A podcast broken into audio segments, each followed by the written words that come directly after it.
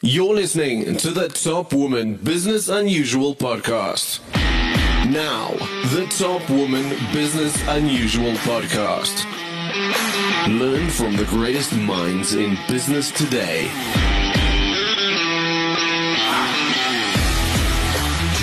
Interviews hosted by Ralph Fletcher. Learn how to improve business, get tips from industry leaders, and be motivated by real life experience. Top Woman Business Unusual.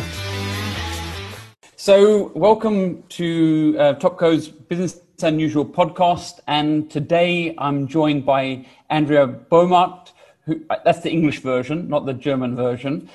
She's the, the co managing partner at Knife Capital in Cape Town. So, Andrea, I've actually been looking forward to this for a very long time.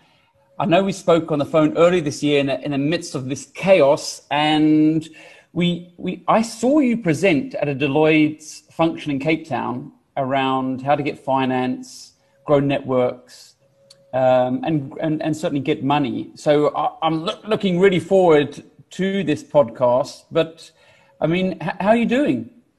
Well, first of all, good morning, Ralph. Thank you very much for having me. Well, how am I doing? Um, I am doing I'm doing well. I mean, it's interesting times, but I'm doing well. Can't I? I, I can't complain. I think my life is uh, relatively easy in comparison to many other people, so I'm good. I'm really good. I was saying you look good. You you've obviously uh, you know looking good and vibrant, but but I, I doubt it's all been good underneath that. It's been disruptive for everybody. Um, how, what have you found the hardest the hardest part of COVID for you? What, what have you found as the hardest thing to cope with? On a personal level, there's two things. So, by nature, I'm a control freak. It's not something I'm very proud of, but that's who I am. I'm a control freak. Is well, it the German COVID, in you? Well, maybe it is. COVID has taken away the control. I'm out of control.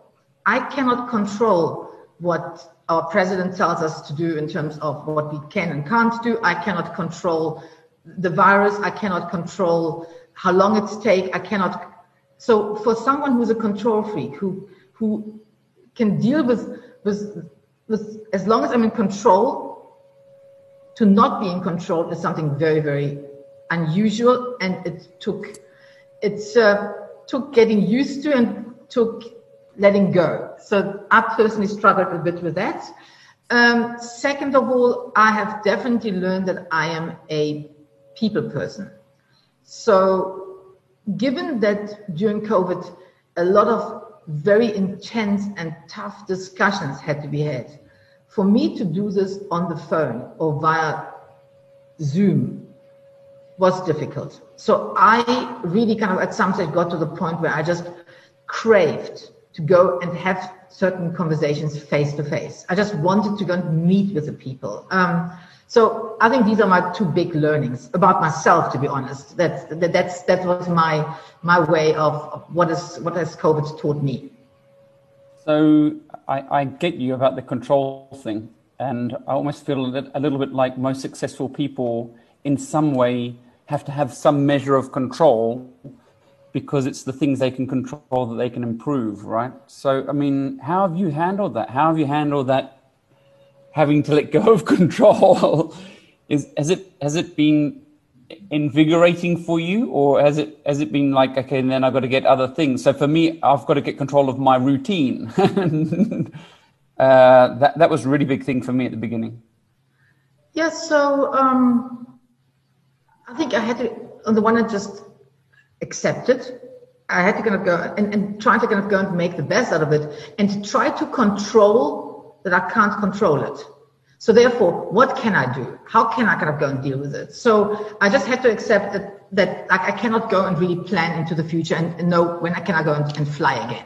I, certain things I just cannot kind of go and, and, and, and figure out. So therefore, as part of that, I, I just had to kind of go and accept it and say, okay, fine, nothing I can do about this. What can I do something about and focus on those things? So the things that left within your control. So, I mean, um, you, you guys have at Knife Capital have got some uh, really interesting investments that you've made. And for me, you know, we were talking earlier, you were saying all the plans that you had sort of got ripped up. As with everybody. So, I mean, did that teach you a valuable lesson for the future in terms of planning anyway for future organizations? Does it, does, did you learn anything from that? You know, it is interesting. So, for example, we are an investor in Quicket, which is a ticketing events events management ticketing platform, who was doing extremely well, growing like crazy, and within two weeks their revenue went down to close to zero, because events were stopped. Now, what have we learned about this? I mean, I think the learning cannot be that now in every business plan there needs to be a a, a COVID scenario. The world is going to go and come to an end. I mean, we actually joked and kind of said, well, if in our strategy session in February, somebody would have kind of come up with a scenario that says there will not be any events, we would have laughed this off and kind of said, let's not waste our time. This is never ever going to happen. So let's just move on to something that is more kind of real. So I don't think we can move forward now to go and say, let's plan for, for those extreme cases. But what it has shown me is that this whole thing about you have to be agile or you need to be able to adapt quickly. This is for me the big learning. So I think mm. you, we, I think we all need to understand and embrace that sometimes things happen that are out of our control.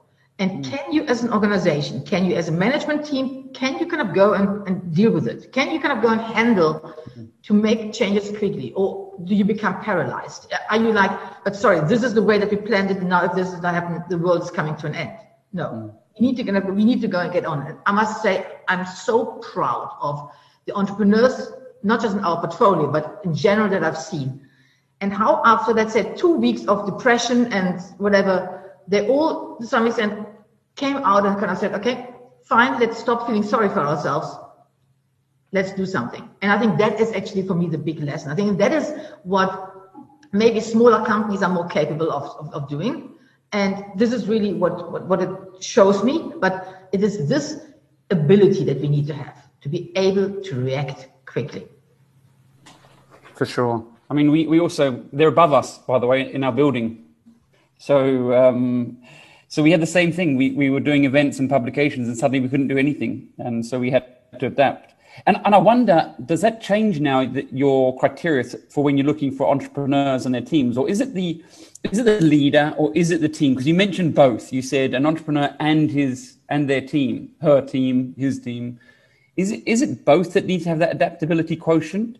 And and how do you measure that? I mean, tell me, tell me. Um, the leader chooses his team or her team. So the first thing, of course, is you need to kind of go and, and, and look at, at the individual slash the individuals.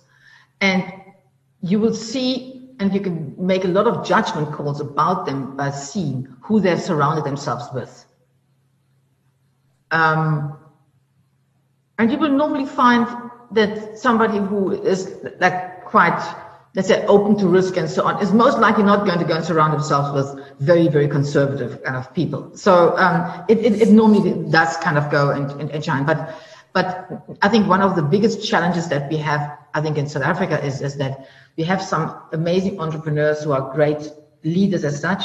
But to get this next middle management layer because this is of course where you don't have the ownership anymore. So now it comes a little bit back to the salaries that you pay and so on. And that, of course, is where competing against the corporates becomes a bit of a problem. So, so the point is to go and get that one right, because they are the ones who have to execute.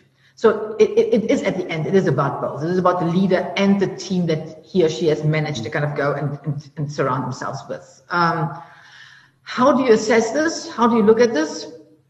Um, I mean, when we kind of go and, and, speak to companies, we like to kind of go and, and challenge them and see how they how they react uh-huh. when you challenge them. I mean, do they just accept the challenge? Do they fight back? Do they become aggressive? Do they become defensive? Do they, you know, it's it's small little things like like this. I mean, how do you kind of go and and how does somebody deal with being challenged with, an, with like a crazy assumption and and how wide can they think? But damn, give me give me the solution to how to kind of go and, and test for this, and I'll, I'll, I'll absolutely embrace it. I don't know. It's it's gut feeling. To be honest, a lot of it is just having spoken to so many people. It's gut feeling, and of course, we sometimes get it wrong. But it is important to check those things out, right? And 100%, absolutely. And and challenge people. And, and I suppose you know um, that, that that team part I mean, what are you, what are you seeing organizations? Because there's lots of organizations that are now looking for the future. So the organizations that you've worked with and successfully worked with, how are they? How are you seeing they getting good people on board? You must be finding some sort of ways that people are attracting the right talent because it is mainly a salary thing. I, I get the sense it's not. No, it's not. So it's no. a very interesting thing. I think also something that, that COVID has done now is you find those people who could not cope with the risk. So you find those who not, everything is about security. So they don't care actually about salary. They don't care about, they just want to have a secure job. This is, so they, they couldn't cope with, am I going to go into, what's going to happen? They, they really just don't. And then you found those who've now learned that they can cope with so many things and actually are now far more into job satisfaction and and who they work with and and to some extent the, being allowed the flexibility maybe to have a hybrid work structure work from home work and so on. So i think it has people have become more defined i think. Because i mean i think we all had to cope with an experience that has taught us something about ourselves. And people are now a bit more clear about what they want. And i think as an organization you need to decide what kind of individuals do you want. Do you want to attract the ones that really love security? Well, then you need to also decide, can I give this to them? Or are you now looking at those who can tell you the story of how they adapted, how they're going to go and do things. And then, yeah, you, you learn something more. No, salaries, there's of course, uh, there is, there is the affordability level. There is the one, I need X to survive or to, mm. to do what I need. But then so many other things become more important. And I, again, I think um, COVID has made us more aware of it. Hmm. I mean, I know that your mandate is a growth organization. You're looking at helping organizations grow and with a, an emphasis on internationally. And I think that most South Africans, because of the way that Rand has sort of fluctuated in the political situation, you know, we said we might go into this, but I mean, there's there's a definite you know, um, people are either leaving the country to seek employment anywhere else, or they have aspirations of taking their business somewhere else because of greater markets, certainty, those sorts of things. Um, but then you have organizations, some of the big multinationals who've acquired businesses internationally, and a lot of them have also failed when they've gone international because they don't understand those markets. What advice do you have for entrepreneurs who maybe have been phoning you up and looking for financing, but maybe you know, have bootstrapped their business up until now and are looking for growth. What are the what are the sort of the, the things that you advise them to do? I mean, I, I did a podcast with the with the guys from um, GetSmarter, and they spoke to me about they met um, someone internationally who suggests they read Scaling Up, and they took on the Scaling Up methodology. Is it something like that? Do you believe that that organizations need to embrace some sort of methodology? And is there something that you one methodology you prefer when you're working with customers? So I think the first thing that as an entrepreneur you need to go and do is you need to be very, very honest with yourself and say, what kind of business do I want? Do I want a successful lifestyle business where I am still calling the shots? I earn a good salary, but if I want to go and go on two months leave. I can then do this. I don't have to go and report to anybody. Um, Sounds nice. Exactly. I mean, I have one entrepreneur that I previously funded and subsequently I mean, exited. And he from now on says, I never ever want to take investors on anymore. I want to have a super successful lifestyle business. I don't want this stress of reporting to, to, to invest anymore. Not because of we were the bad ones, but but I'm just saying. So, but he has made a very conscious choice to say, I know that I could grow faster and I could do certain things if I would take external money, but I choose not to. I choose not to kind of go and do this. I, I want to be master of my own destiny. Just that's so it's a decision. Then there are others who kind of go and say, I want to grow. I want to go and and go international. I, I have I want to dominate the world. I want to be a market leader. Again, understand why you want it. Do you want it because of money, because of power, because of you want to be famous? Um, what is really, really driving you? And I think you need to kind of go and, and, and understand this and be very honest. Forget about what you tell potential investors, but first of all, for yourself, really what, what is it that you really, really want? Now, taking on external investors means you give up a certain amount of control. They have influence. They can veto things. They can kind of go and do things. And you need to kind of go and understand that it needs to be worth it. I mean, to kind of go and make this kind of change, you need to a make sure that you are really aligned. shareholders and shareholder alignment is absolutely key. If, if if they want something else than what you want, it's it's, it's going to be it's, it's going to be terrible. So you need to kind of go and and then so if you then decide you're going to go and you want to scale, you want to kind of go and, and, and do this. The school fees that you have to kind of go and pay because you go into you go outside of your comfort zone into something new, whether it's a new market segment, a new vertical, a new uh, geography, dealing with new people, having to kind of go and manage remote teams. How comfortable are you with becoming uncomfortable? How can you kind of deal with it? Who do you surround yourself with that can actually help you, can guide you? How much of it are you going to go and listen? Because not every guidance is the right one. Um, so for us, what is quite important is, is first of all that people do their homework. We find that so many people go and they have seen that XYZ works. Company X has just gone into the US and they have employed five salespeople there.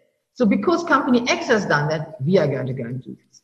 But are they in the same segment? Is it successful? I mean, come on, nobody talks about when it's not. So, I mean, just because they have done it doesn't mean that it's working. It's the first thing. Second of all, can you compare yourself really? Is it the same thing? And I think the, the, the one thing that often irritates me is, is that entrepreneurs don't take enough time to plan, to, to, to really think about it, do research and make informed decision versus just making decisions.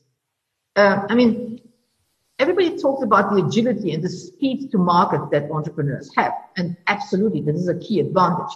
But that doesn't mean that you should just kind of go and not plan, not think, not do your homework, not really kind of go and, and, and think about what are the implications. If I now go and move my head office to somewhere else, if I employ now five people in a different geography, what does it mean? Structure, reporting, payments, um, labor law, uh, whatever. I find that doing your homework is what you really need to kind of go and, and, and do. And hopefully that is the one thing that investors bring, that they kind of go and force you to ask yourself the hard question. Have you thought of this? Have you prepared for this? Are you sure that this is what you want to kind of go and do?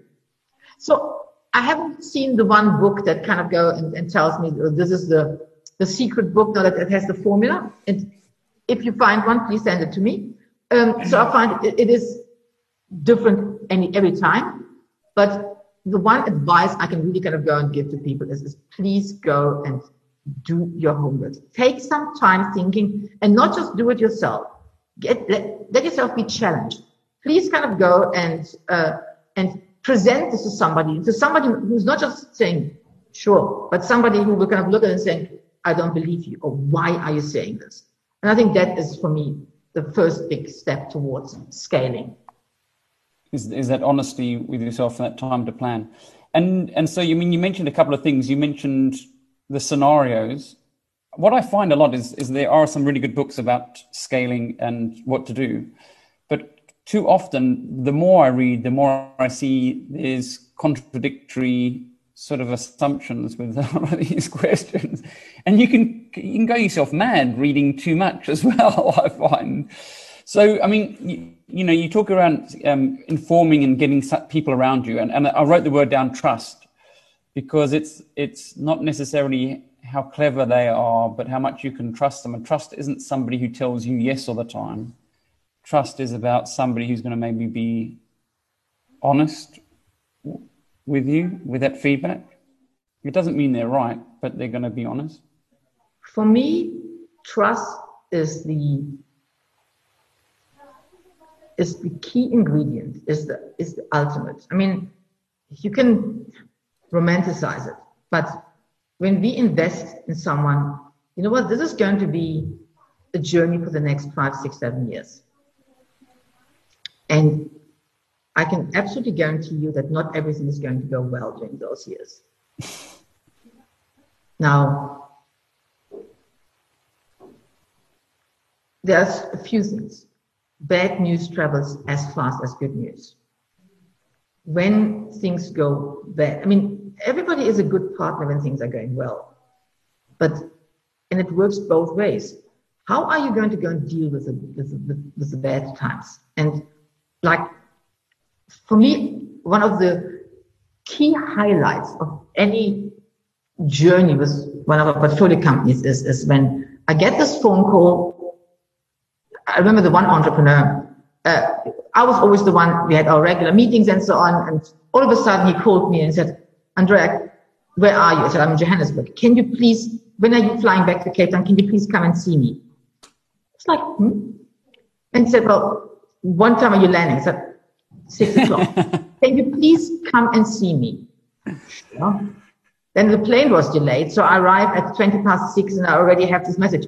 Where are you? So this, there was something. So I arrived at seven o'clock in the evening, arrived in the office and he looked at me and he said, um, we are running out of money. My finance person has just kind of come and we made a mistake in certain kind of formulas and there was one assumption that we made, and one client has just kind of told us that they're closing doors, so they're not going to pay us. And we are now going to run out of money in three months. The nice thing for me was he got the message at three o'clock and he called me at 10 past three. And he afterwards said to me that for him, the best thing was that I responded with, okay, how can we fix this? it is about trust. It is about trust to give the bad news and that the person, so it, I have to trust that entrepreneurs don't give me just the good news, the marketing pitch. I get that that's when they when they pitch for the investment. But mm. once we are in it together, I need to know both sides and I need to trust that I will get the real honest information and I get it in time. Entrepreneurs need to trust that as investors, we are also there in the bad days. And we don't start finger pointing. And we kind of go and say, how can we fix this together? So to be honest, it is actually all about trust. And trust can only be earned.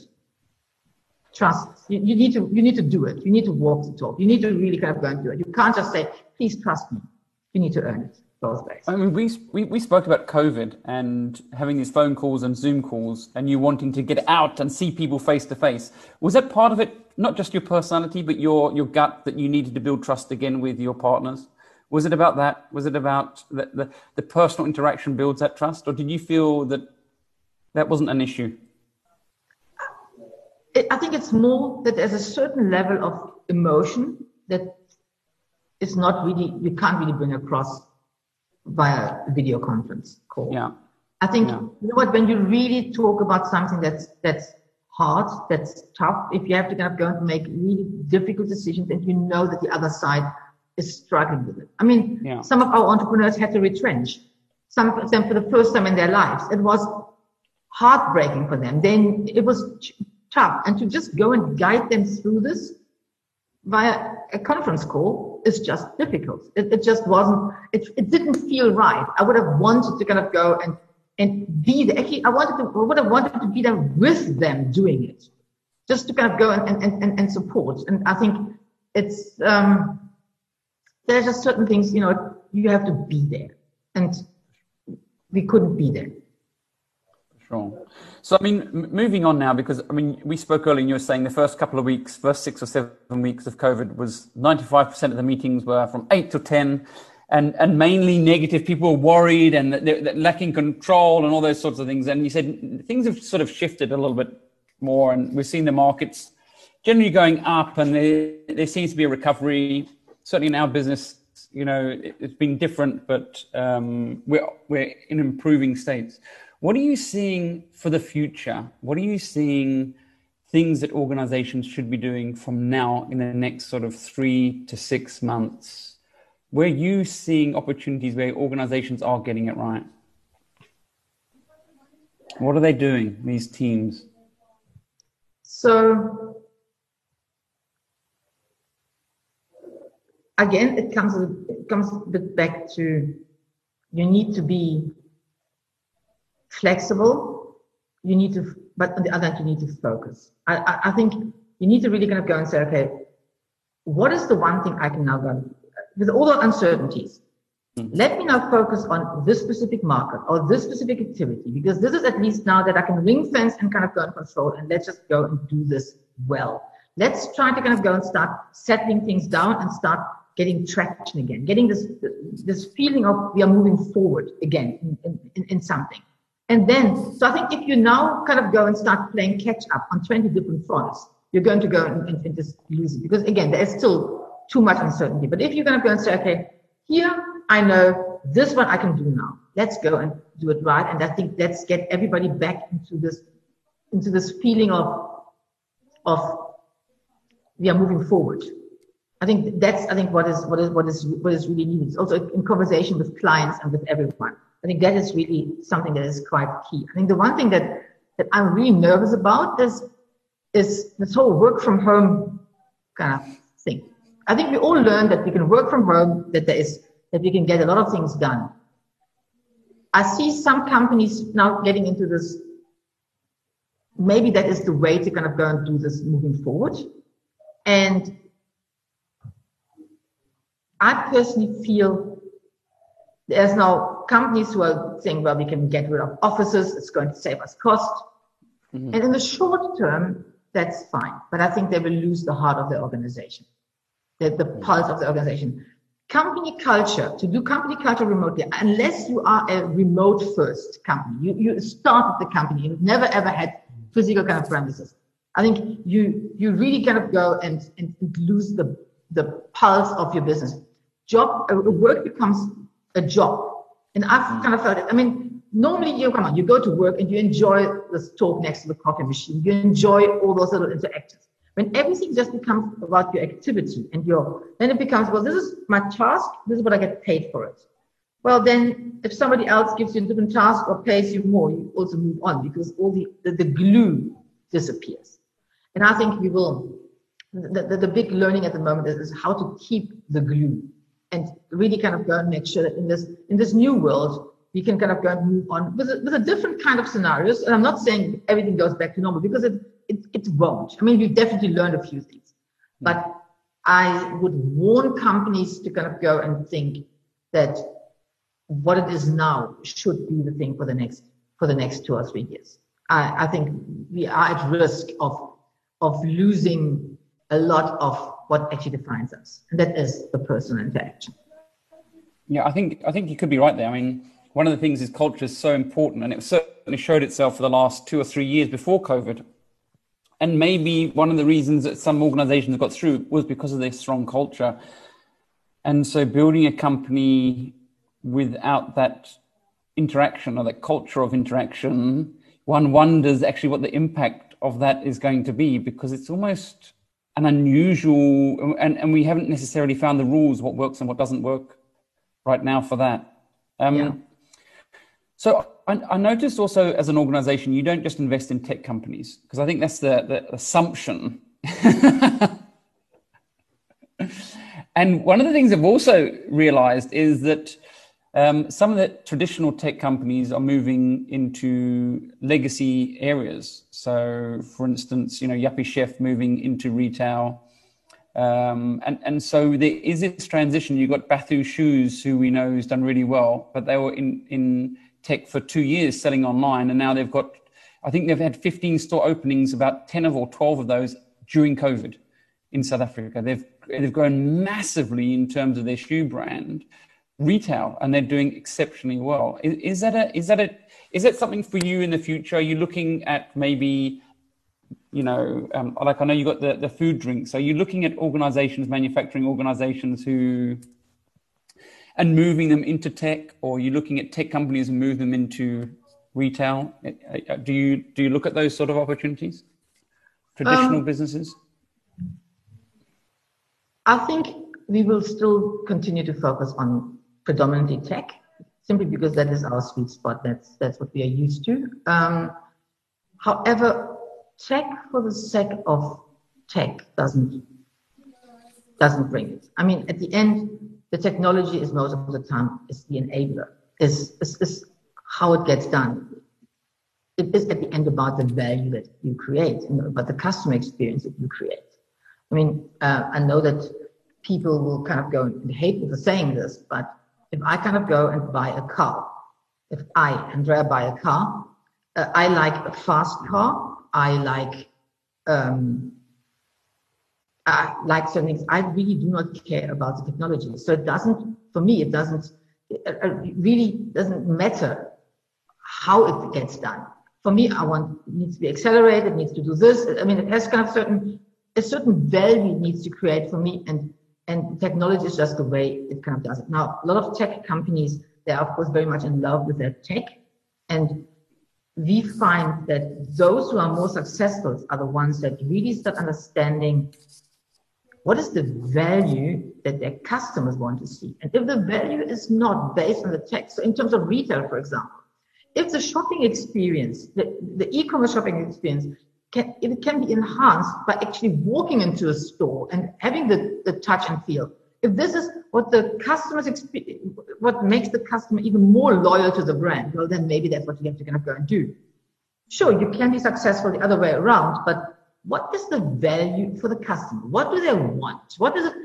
if it enhances the value, then sometimes you need, need to go and broaden. You need to kind of go and start looking wider. And I think for particularly tech companies, it is quite often difficult to see this simply because they are so in love with their tech. They believe that tech is the value, mm. but as the experience the, is the value. And the, I think the successful ones start understanding this and interpreting this and therefore widening their offerings.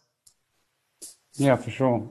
So I, I know that you know you got three principles. It's um, obviously networks, investing and then knowledge, right? And and mm-hmm. like when knowledge you spoke, funding, yes, yeah, yeah, I, I, was like, wow, I was I was in love with that little try thing you're going on there, um, and it was so relevant. But but also for us, what we see is is networks is really obviously very important, and I, I constantly, I'm hearing constantly that organizations say they need more networks. So they have a good product and they, they're looking for new networks. Is that the biggest challenge facing startups and entrepreneurs?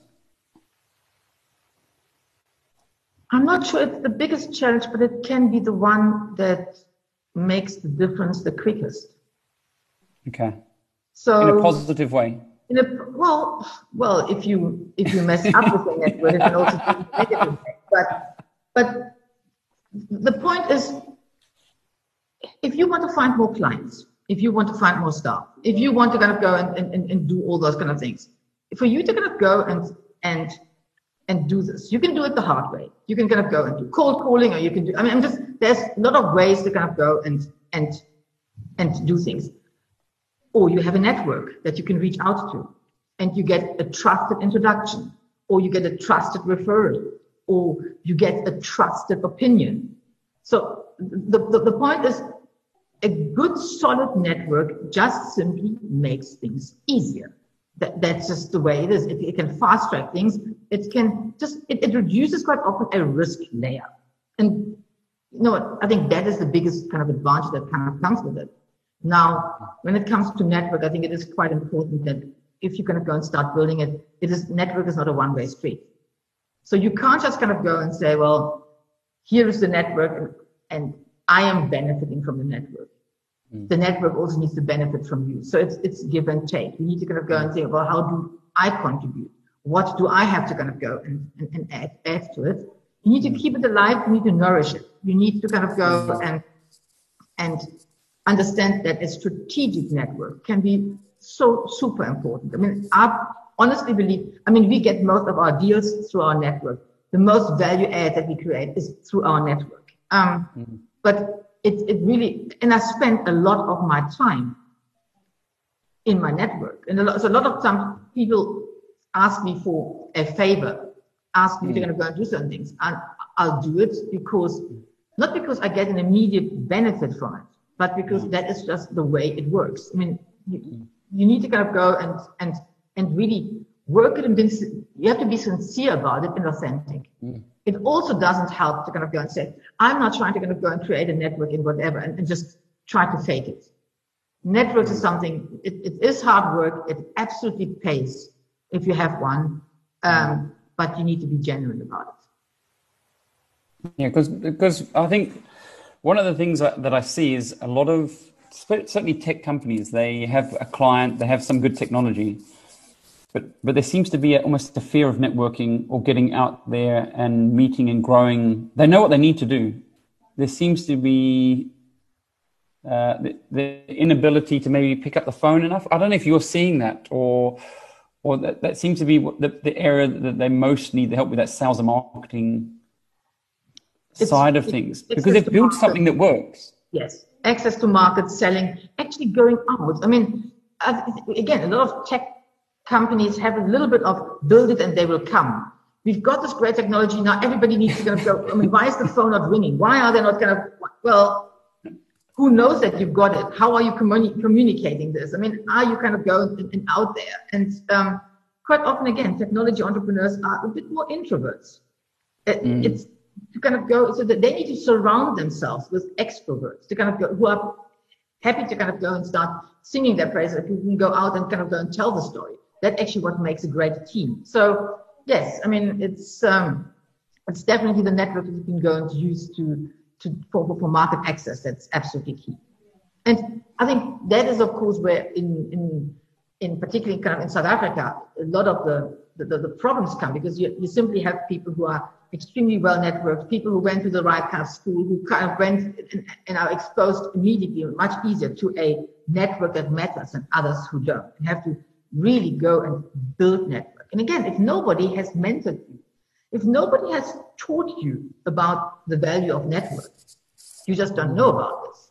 I mean, my children are always quite amazed when I kind of go and tell them how important a network is, and that they even already now at school, to some extent, are building their future network. And that you, for example, don't burn bridges. Mm. It is something that you really kind of go and, mm. and shouldn't do. I mean, I'm not saying if somebody, you don't want to talk to somebody anymore, well, this burning of bridges is something that be very, very careful about this because you just never know and, and, and just be genuine, never be mean, do the right kind of things. Uh, I think it's something that you have to go instill in somebody from a very, very young age because you really, you never know. For sure. Yeah. I think it's, um, for for some people it's built in them to network. For other people it's a little bit harder. And obviously what we you know i think you you're very passionate about networking for women as well. Women are generally really good at networking but you know there's not too many women the same extent in tech like you. So i know that you you you're a big proponent of women in tech and and more networking. But yeah, I'm actually if, not really sure whether women are so good at networking outside of their of their network. So to kind of go and go into other networks. Um, I think men quite mm. often actually have a slightly different, um, maybe confidence to kind of go and, and, and, and do this. I find women are good at networking within women networks, but, um, it's, it sometimes does become something where, where you need to kind of go and start get outside of your comfort zone and just go and, and, and, and, and stand your man and kind of go and, and, and, and do so. No, I mean, for me, it, it is very interesting. Coming as a foreigner into South Africa, I didn't have a network. I needed to kind of go and start building this. Right from the start, being in a very tech heavy industry, from, from the start, there were a lot of. So I, I was the foreigner, I was the only woman, quite often I was the youngest. So I had to kind of go and get out of all those kind of things and somehow find find my place and find my voice and find that we're gonna how to gonna go and, do this. And yes, I saw a lot of interesting things. Like first of all, like for example, I have to unfortunately say that other than my mother, I never had a woman helping me. It has always been men who helped me because there were no other women who could kind of, particularly in my working environment, who could kind of go and mentor and help me. That's one of the things that I kind of said. So I want to be, I, I want other women to not have that problem. So I'm very happy to kind of go and, and, and help and, and do. But they also need to kind of go and understand that when, when you want to go and compare apples with apples, then you need to kind of go and, and be also be prepared to kind of go and do the same things. You need to kind of go and, and play the game the same kind of rules. I mean, I, um, yeah, there's a, there's a lot of things around uh, being, of course, a, a career woman, but also, of course, being, being a mother and, and so on.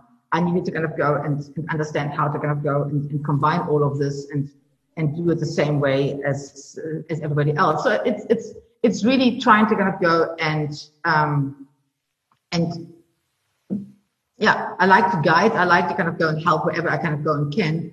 But you also need to kind of go and stop making excuses for yourself.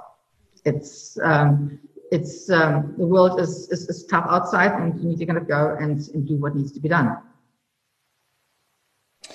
I noticed that um, even in your pitch decks and some of the things you've done before, that you're as an organization, and, and I, I, get it from this conversation as well, you're very clear on what to do and then what not to do. It seems like everything that that you you position, it's like so if you're going to network or drive networks, what are you going to do to add value yourself? So it's not just about what you can take. um, is is that where did you learn that from? Because it, it is you know, I, th- I, think so important that you don't just take the one view of things. You've, you've, you're almost like a great journalist. You've taken this, this, this, because they say it's not always what you're doing that succeeds, but it also focus on the things not what not to do is just as important as focusing on the things to do.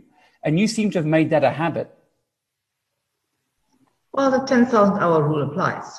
I mean, and the gray hair doesn't come from, from nothing. So, um, Sure. If there's one thing I have learned is is to trust my gut feeling. I've learned that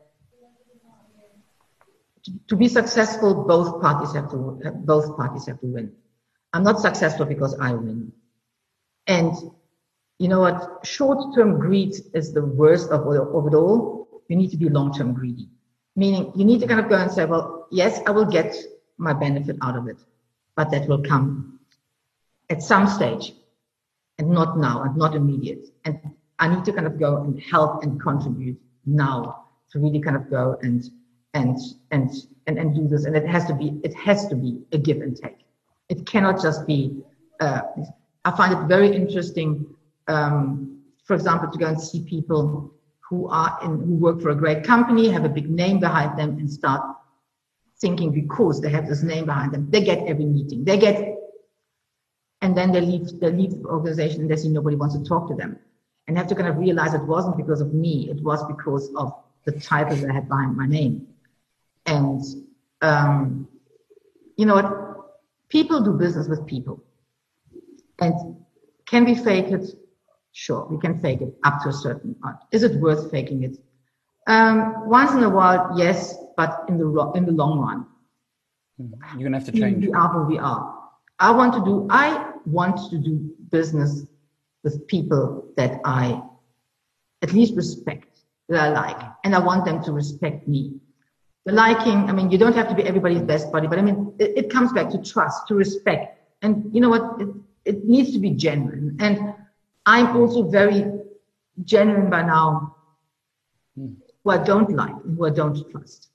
Mm. So I have refused to go and speak on panels because I don't want to sit next to, and there will be certain, certain things I will not do. I will not go and attend certain things. I will not go and do certain things because then again, I would be disingenuous if I was going to go and do this. So it is about being clear about, I think, your own principles, but then don't expect from others what you're not prepared to guarantee yourself.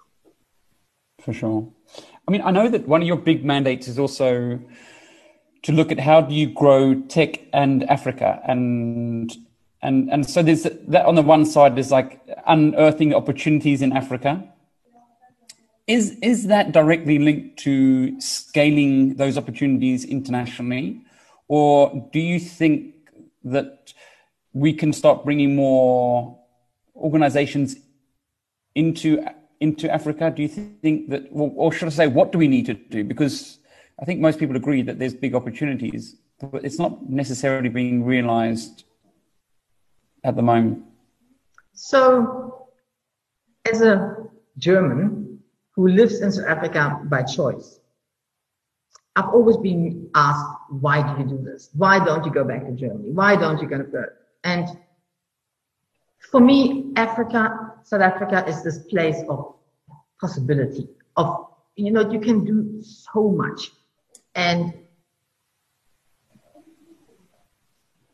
I have had so many conversations traveling when people kind of go and discount things because they are from Africa or they're from South Africa. And there's this part of me that just wants to prove that that's so wrong and that the challenge. That's so a nice little challenge. That I mean you can actually kind of go and, and, and, do this because it is a choice that I consciously made to go and stay in South Africa and actually go and prove to, to the world that amazing entrepreneurs can come from South Africa, can come from Africa, and can compete with everybody kind of globally. Um, now, are there challenges that come with this? Yes, absolutely. But I think we need the success stories and we need to kind of go and tell them because that's going to go and attract more and more people. I think the world is intrigued about Africa. But being intrigued is not enough. Now we have to deliver. We have to execute. Mm. And I think if we can do this, if we can execute, if we can kind of go and take things now to this next level, if we can kind of go and show and demonstrate about the, the way that we can turn around Africa in many different ways, the way that we can make this a, a place where people want to kind of go and live and want to embrace those opportunities. We can do so much here. We, we've got the talent, we've got the, natural resources, we've got the space, we've got the weather, we've got, we've got so much. We just have to go and start executing and kind of, and to some extent also start believing ourselves. And that's why you need success stories. And for me, that's the little thing that I want to kind of go into. I want to create success stories because success kind of inspires success. And if, if that's the little part that I play is, is to find the right entrepreneurs and make them success stories that inspire it inspires a kid to kind of go and do the math homework and actually kind of go and say it's worth it. We can do this. Just because I'm from Africa just means that actually I have all the opportunity and not the challenges. So, I mean, we do see it, right? We see it with people who actually leave, maybe not their businesses, but individuals, leaders, when we see them going overseas and they do really well. But we're not seeing enough South African companies scaling overseas. Why is that, do you think? is it is it because it's tough any environment is completely different is it is it that is it because of the the lack of investment to scale in those areas is it because those networks are already f- functioning and they and they're trying to stop our success internationally um, like the old boys club what, what what do you think needs to happen for us to improve the success rate it's a combination of all of the above i mean i remember the first time I went to Silicon Valley and I attended a pitching kind of session. There were 10 companies, and out of the 10 companies, nine didn't mention a market outside of California. And I kind of started laughing. And when they asked me about my opinion, I said, well, if they would have been in South Africa and they would have told me they're not thinking about a market outside of the Western Cape, I would have thrown them out of the, of the room, kind of saying, you must be um, so I think the point is that we if we really want to kind of go and scale, the South African market is most likely too small and we have to go, whether we scale into the rest of Africa, or whether we scale into wherever. So for our entrepreneurs who are successful, they need to get out of their comfort zone. And it becomes an interesting thing because once you are successful in South Africa, you have a business that can allow you a great lifestyle. And come on, Cape Town is fantastic. South Africa, I mean, you know what? Do you really want to kind of go and, and, and do and do the hard thing. So that first of all, it's a big decision to kind of go and do that. And second of all, if you want to, you need to get into foreign markets. You need money for this. And for this, you need hard currency. You need like dollars. You need real amounts. Now, if you think about The average size fund in South Africa cannot go and give you this. So you need to actually go and start raising real proper five million, ten million dollars. And they are not twenty million dollars, thirty million dollars, because your counterparts internationally have done this. Now, again, this is difficult from South Africa. And we have now a few that actually are managing to do this.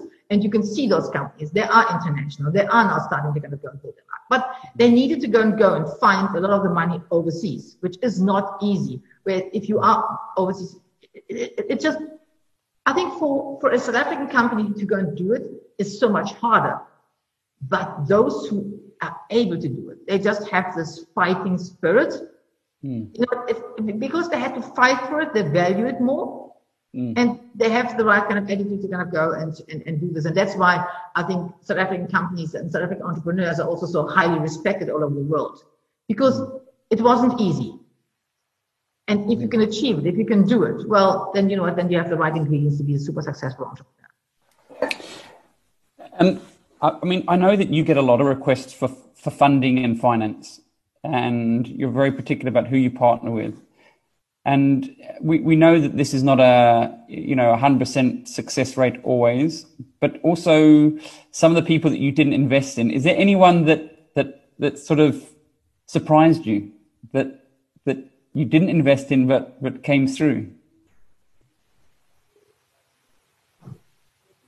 Sure, there's always the one who got away. Absolutely, um, there, there are now, I must say there are some that got away, didn't invest, but quite often there was a certain reason why we couldn't. And we'd have thought, and it's more like a, I kind of knew that they would be successful. The pity that we couldn't do the deal at that point of time, but I, I kind of knew it. The ones that were that really surprised, where I would have thought they would fail and didn't, actually, I can't come up. I, I need to think about this. No. Hmm. Um, but yeah, I mean, absolutely, we can't invest in, in, in, in everybody. And there's definitely some companies where in hindsight, I kind of think, damn, I would love to kind of go and, and, and, and, be in there. But, um, as long as they're successful, I mean, every successful story counts. So if we are part of it or not, it's, it's not, it's not that, that, that critical. Um, but, um, yeah, I think there's, there's just, there's so many untold stories. I think it, it, that's also an interesting thing. I mean, not everything that just goes into the into the broader kind of media is I mean is, is, is good. There are so many, yeah, amazing stories and amazing entrepreneurs who are really doing things and making their mark and and and yeah, building building those companies that we all aspire to be kind of being part of and want to kind of go and and, and be associated with. So um, yeah. Just, so what do you see? What do you what do you look for in those entrepreneurs? So the ones that you do invest in, the ones that you, you could have, but you know, that lights your lights you up, the ones that you would maybe jump ship and join. What what what is it about? Is it their the way they tell a story? Is it the way they in, you know inspire people within them? What it can't just be that. It's something different for each one of them, but of course they need to um, they need to have a passion. So they need to have a certain subject matter expertise. They need to have a passion for what they're doing they need to be coachable. And by they just need, uh, so I remember, so once upon a time, there was a company, they were a Cape Town company. They were ahead of their market. They were in something, they were, they, they were like, everybody could see when they did the pitch, everybody's like, this is the next big thing. You can absolutely see this. But the entrepreneur was absolutely not coachable. And the moment you would question one of the things, he would become aggressive. And it's quite interesting. He went to every investor in our network and everybody rejected the company. And everybody said, I would love to be able to invest in this company. They just have to go and take the entrepreneur out and put somebody else in because they are so onto something, but I will never ever be able to work with this entrepreneur. And the company never raised funding and the company doesn't exist anymore. And it's really one of those where I, I like to say they were so 100% onto something that could have been fantastic and big. And it just, so there is, there's, there's a side of I will not go and deal with that entrepreneur.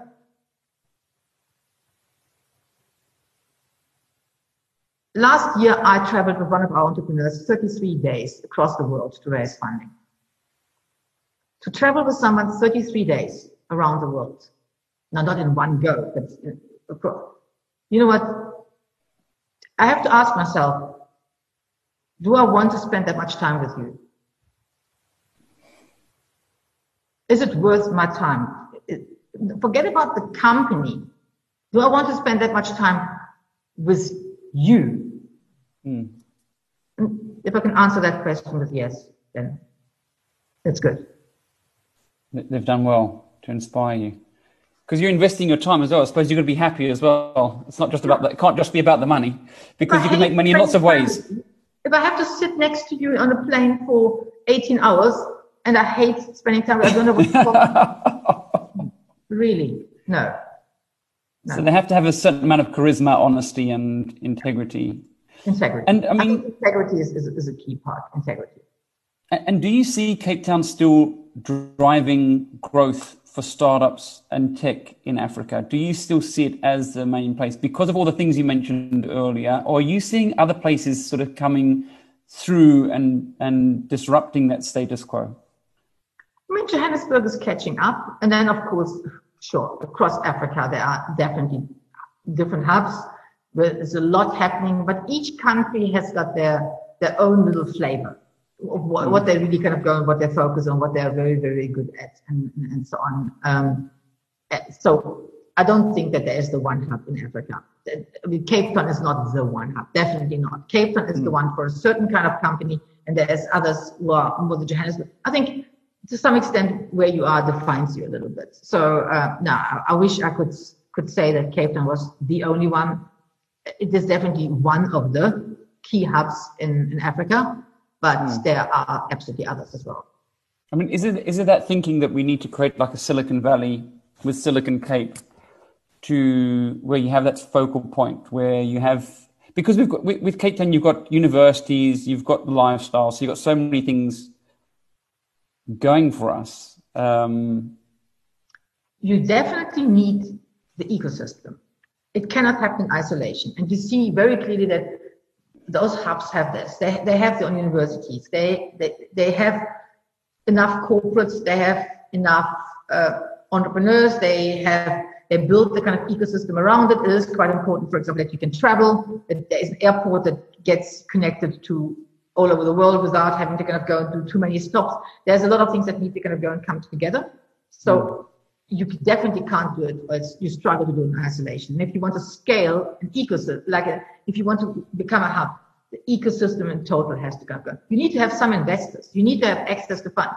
It, it all needs to be there.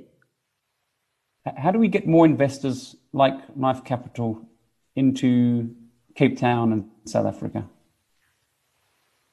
By, first of all, having more success stories, but more of all by the financial institutions, the pension funds, the um, the government funds, but them understanding that looking at the, the, example of Israel years and years ago, we need more funds and we need larger funds.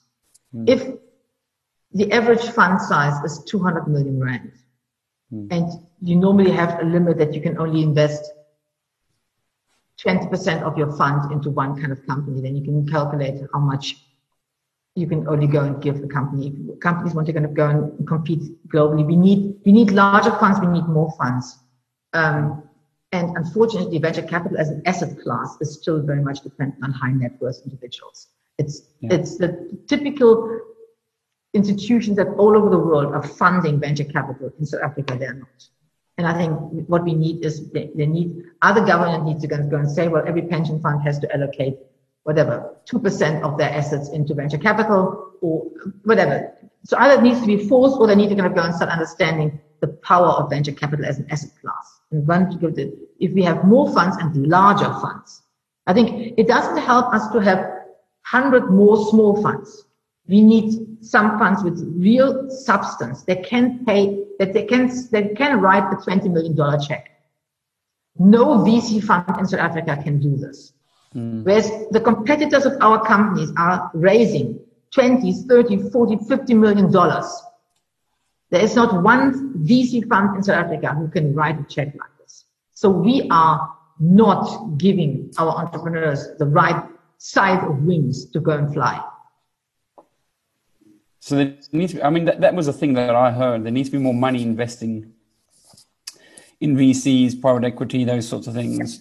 Because without that, it's, it's almost like the, um, you know, uh, the, the triangle. The, you know, if the base is uh, wide, the, you know, the, the big amounts need to be bigger, really, yeah. for the for the base to be to be wider. It was it was great speaking to you. I'm sorry I was a bit late. it was amazing to speak to you. Um, and I, I, certainly got a lot from this. Um, and I and I hope everybody else did as well. So thank you so much for your time, and and we hope to see you. I don't know if they invited you to speak at Africa Tech Week, the team. I think it's the 26th of twenty sixth, twenty seventh of November. Yeah, yeah. But I'm thank looking forward to that. Thank you. Pleasure. Have Thanks so day. much.